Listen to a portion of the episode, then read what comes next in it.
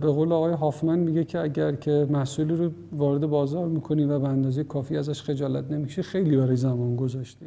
خدا باورش نمی‌شد. بعد می‌گفت خب فردا مثلا یک فروردین روز سال طویله مثلا 11 بیام مصاحبه گفتم آره واقعا اگه می‌تونی فردا. فکر کن حالا اینجا تمام تلاشت کردی قلابم گرفتی که آقا بیا با هم دیگه بریم پله بالا ولی اتفاق نیفتاد مهارتی منظورته؟ بله هم هم هارد هم soft skill هم professional skill الان وارد پله بعدی که شدن الزامات این زمین با زمین قبلی دیگه کلا فرق می‌کنه. اون پله اون پاگرد اولیه بود این پله یک بعد میشه پله دو.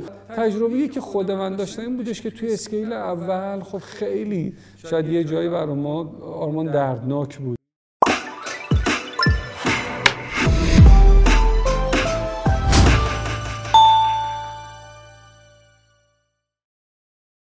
خب سلام وقتتون بخیر. در این قسمت از شما در خدمت مهدی خدادادی هستیم. از دکتر ساینا مشاوره آنلاین پزشکی. امیدوارم گفتگوی مفیدی براتون بشه. سلام مهدی جان وقتت بخیر. خیلی ممنون از اینکه دعوت ما پذیرفتی. از معرفی خودت و دکتر ساینا شروع کنیم. سلام و عرض ادب دارم خدمت همه بینندگان این ویدیوکست. امیدوارم که لحظات خیلی خوبی رو در خدمتشون باشیم و این انتقال تجربیات بتونه بهشون کمک بکنه.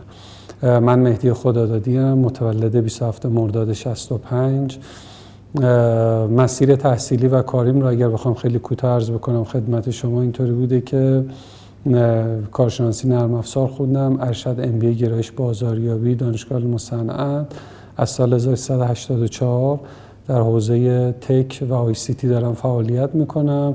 شروع به کارم ابتدا با فضای برنامه نویسی و دیولوپری و از سال 1387 یک شرکتی رو تاسیس کردیم. اون خیلی فضای استارتاپی و اینا خیلی چیز نبود. بیشتر شرکت زدن و یک کاری رو بوت انجام دادن خیلی توی فضای جامعه و فضای کاری با بود.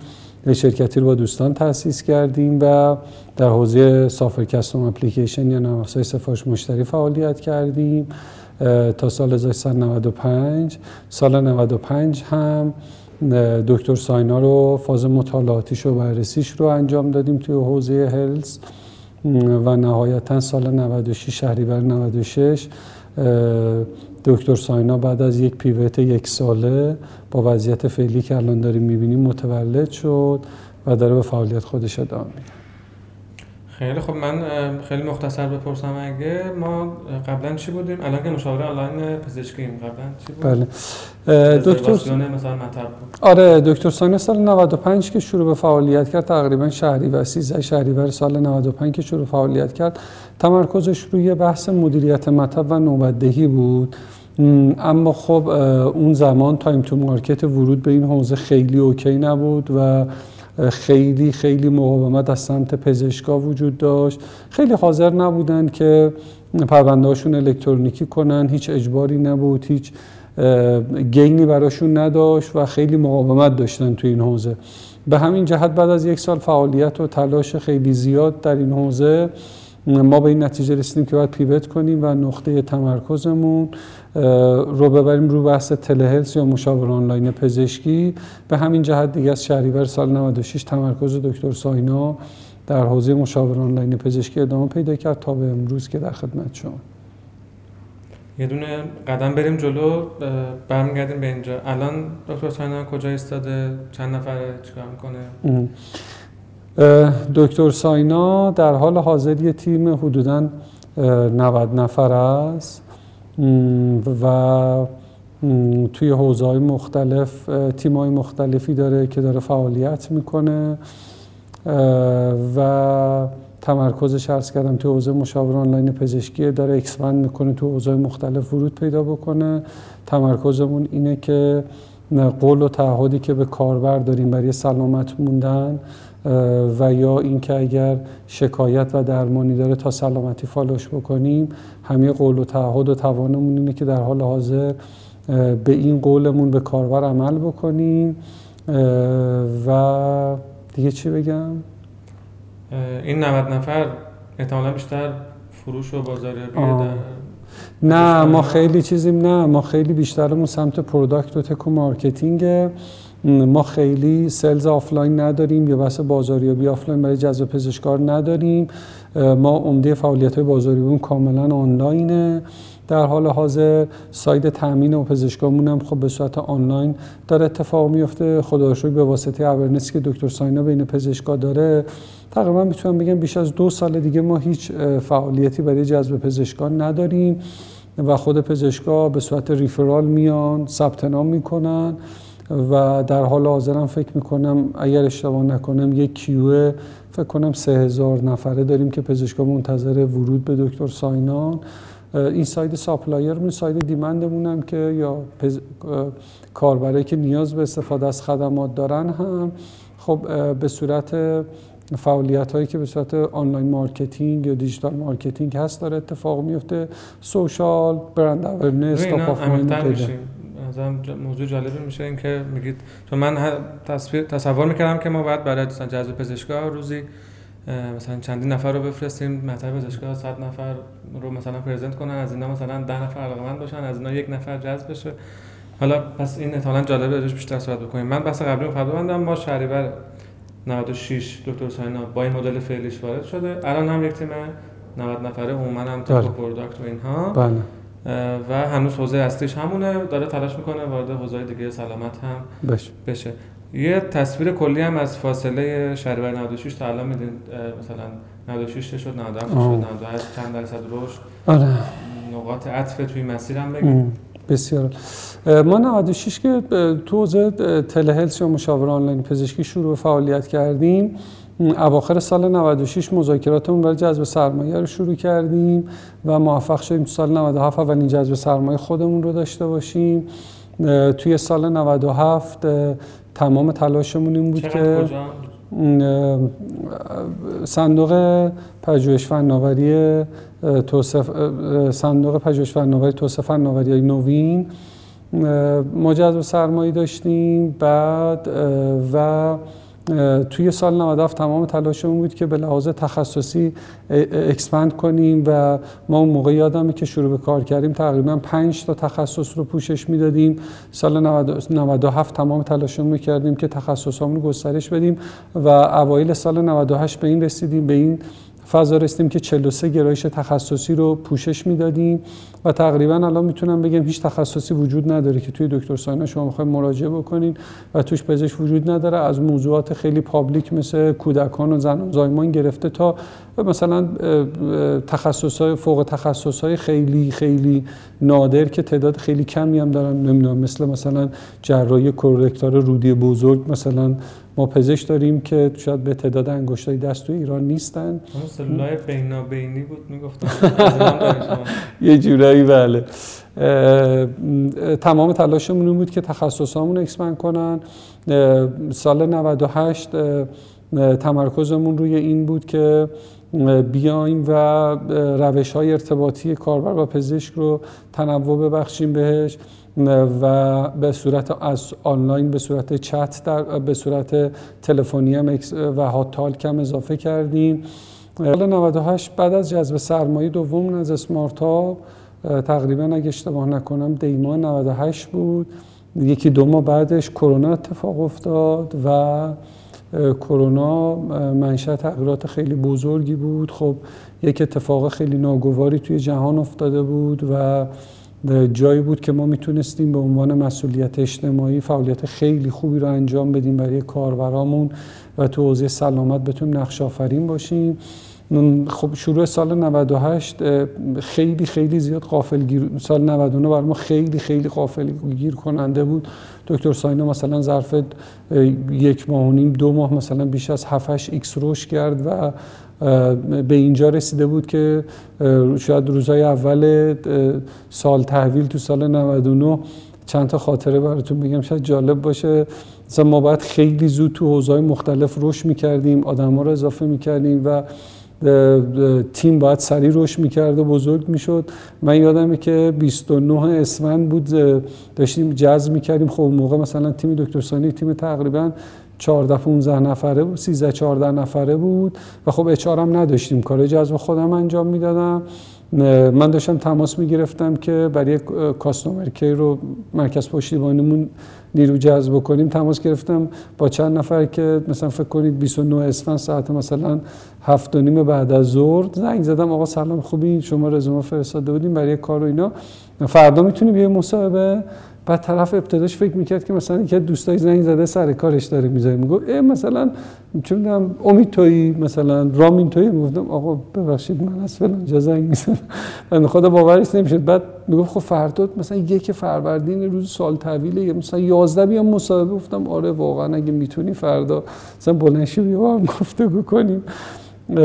از اینها اتفاقات واقعا توی رشد و scale ا بود تا اینکه مثلا یه روزایی توی تعطیلات مجبور می شدیم مثلا خود ما یه time ایی بریم توی call center بشینیم و کمک بکنیم به بچه های پشتیبانی بیا تو حوزه tech مون هم باز و همین ترتیب این فشاره و این اتفاق افتاد و خداشو خوب هندل شد و تونستیم کمک خیلی بزرگی بکنیم. واقعیتش یه بخش عمده هم آرمان ما نگاهمون نگاه توی اون ایام نگاه مسئولیت اجتماعی بود. یعنی توی فروردین سال 99 فکر کن یه بیماری همهگیری که تو قرن بی سابقه است اومده هیچ کسیش تجربه ازش نداره از تیم درمان گرفته تا مردم و غیره.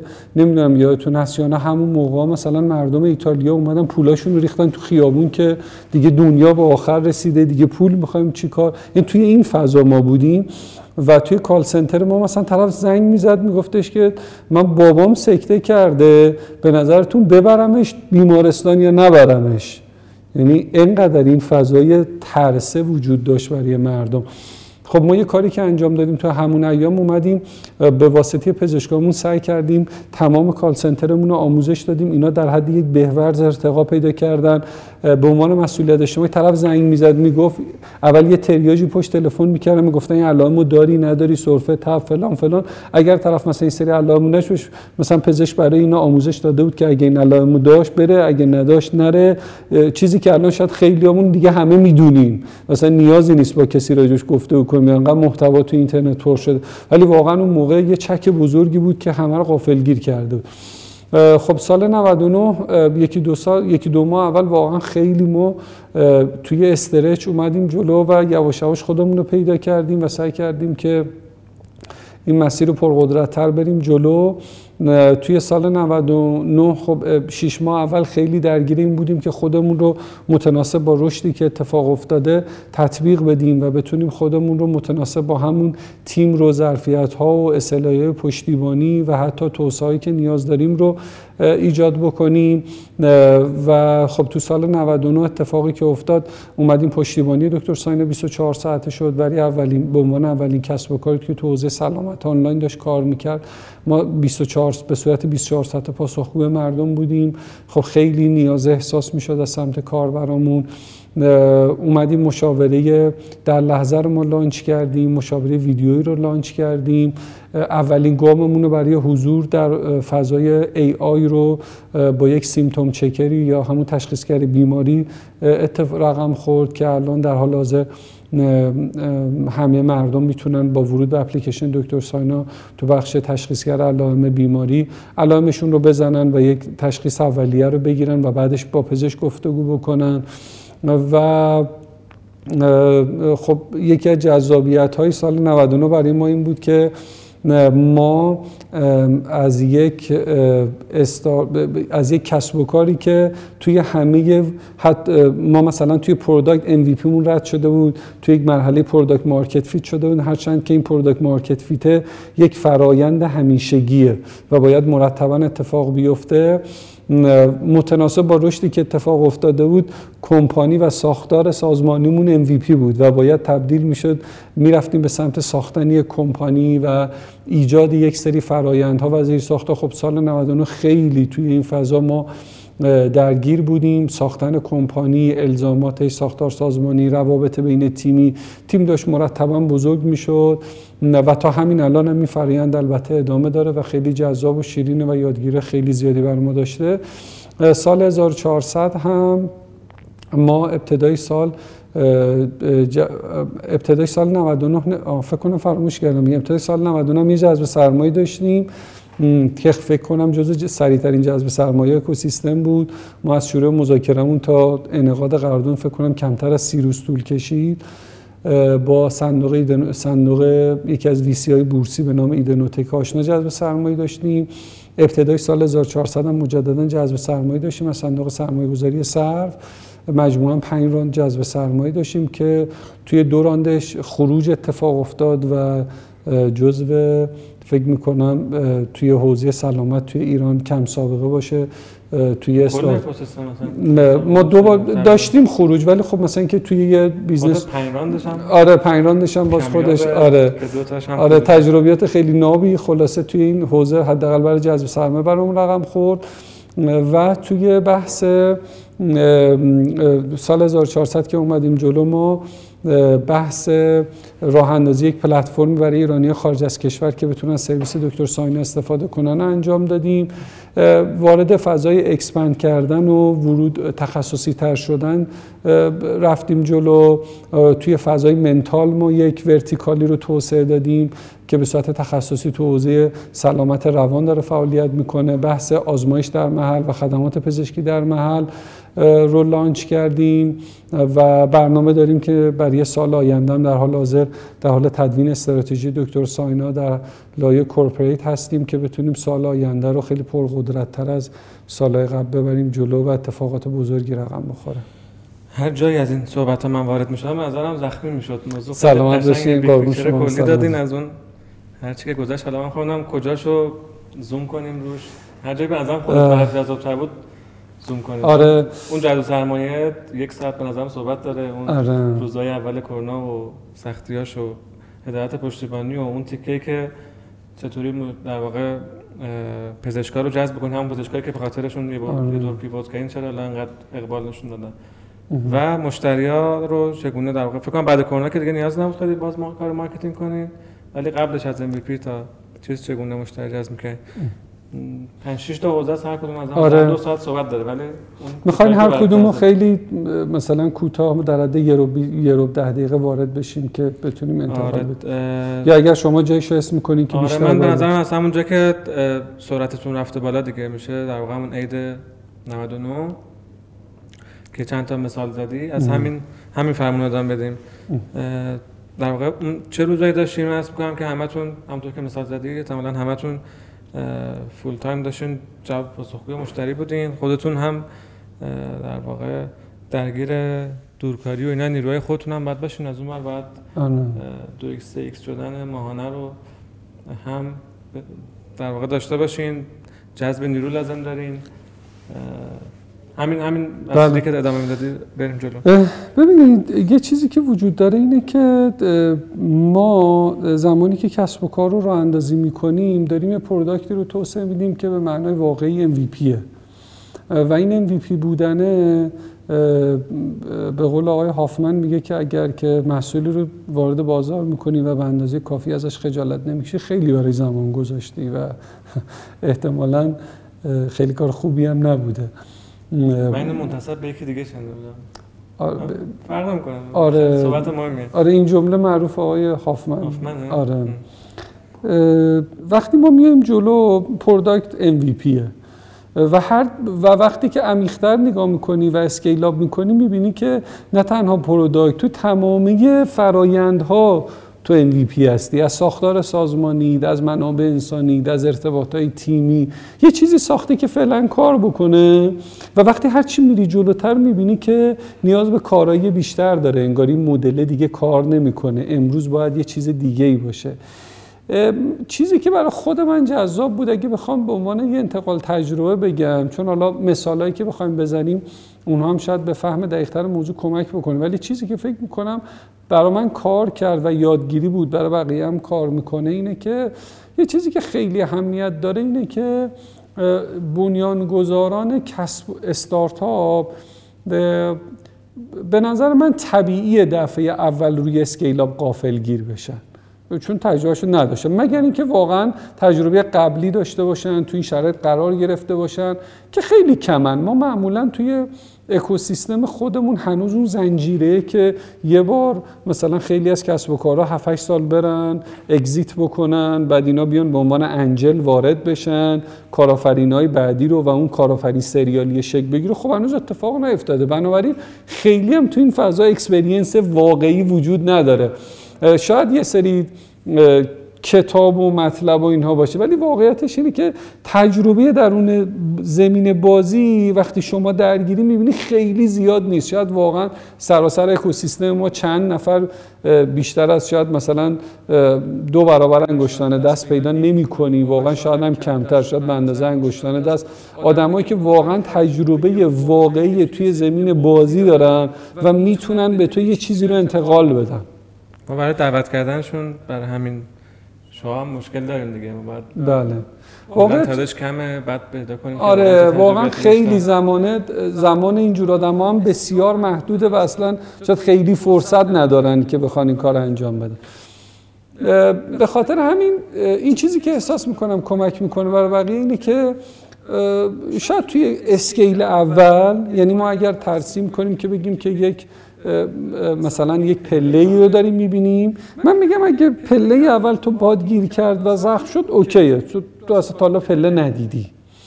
ولی برای پله دوم سوم چهارم اگر قافل گیری قافل گیری برات اتفاق افتاد یعنی تو از پله قبل اون لسن لرن اتفاق نیفتاده و تو بدون یادگیری اومدی بالا. شاید هم عبارت بهترش اینه که تصادفی scale کرده business ه اینکه تو scale بعدی رو غافلگیر نشی و براش برنامه داشته باشی و بتونی مرحله بعدی رو بری به نظرم خیلی موضوع مهمیه که آدم ها بشینن برای خودشون estimate کنن بگن scale بعدیم چه شکلیه. آدما چقدرن چقدر فضا می‌خوام چقدر سرمایه می‌خوام درآمدم چقدره و اصلا جنس اون اسکیل تو مرحله بعدی رو باید بتونه برای خودش ملموس کنه. برای هر صنعت توی هر صنعتی هم حتی برای هر کسب و کاری هم به نظر من فرق می‌کنه. نمیشه نسخه پیچید بگیم آقا خیلی رافلی مثلا میان میگن سریز A B C D یا مثلا پریسید سید مثلا تو تو این مرحله احتمالا حدود اینقدر پرسنل. واقعا به نظر من خیلی خوب. شاید یک estimate کلی باشه ولی نسخه واحدی نیست. به همین جهت تجربه‌ای که خود من داشتم این بودش که توی scale اول خب خیلی شاید یه جایی برای ما آرمان دردناک بود. ببین مثلا اینجوری تصورش کن. تو با یه تیمی شروع به حرکت کردی رفتیم روی scale بعدی قرار گرفتیم. بعد یه سری نمی‌تونن از این پله بیان بالا. بعد تو باید چیکار بکنی؟ باید به همه تیم بگی برگرد بیا پایین پله پایینی چون یه عده نمی‌تونن بیان. یا باید بگی آقا ما پله های بعدی رو بریم اینا نمی‌تونن بیان. می‌ری تو یک تصمیم گیری سختی. فکر کن حالا اینجا تمام تلاشتو کردی قلابم گرفتی که آقا بیا با هم دیگه بریم پله بالا ولی اتفاق نیافتاده. مهارتی منظورته؟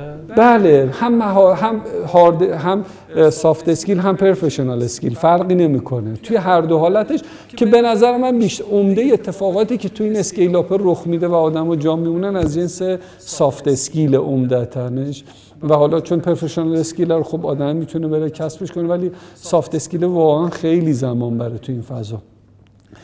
اینکه تو تیمت رو بتونی آماده بکنی مرحله بعدی کمترین رو scale up بعدی کمترین خونریزی رو از جنس از دست دادن آدما یا نیومدن و همراه نشدن آدما داشته باشه خب خیلی می‌تونه به تو کمک بکنه روی scale up ها ولی واقعیتش اینه که لاجرم scale up اینه که business از آدما زودتر رشد می‌کنه و اصلا الزامی نیست که آدما به اندازه سرعت business رشد کنن.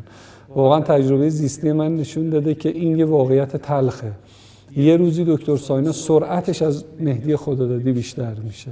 آیا من می‌تونم با همون سرعت رشد کنم؟ الزاما شاید نتونم. بستگی به خودم داره.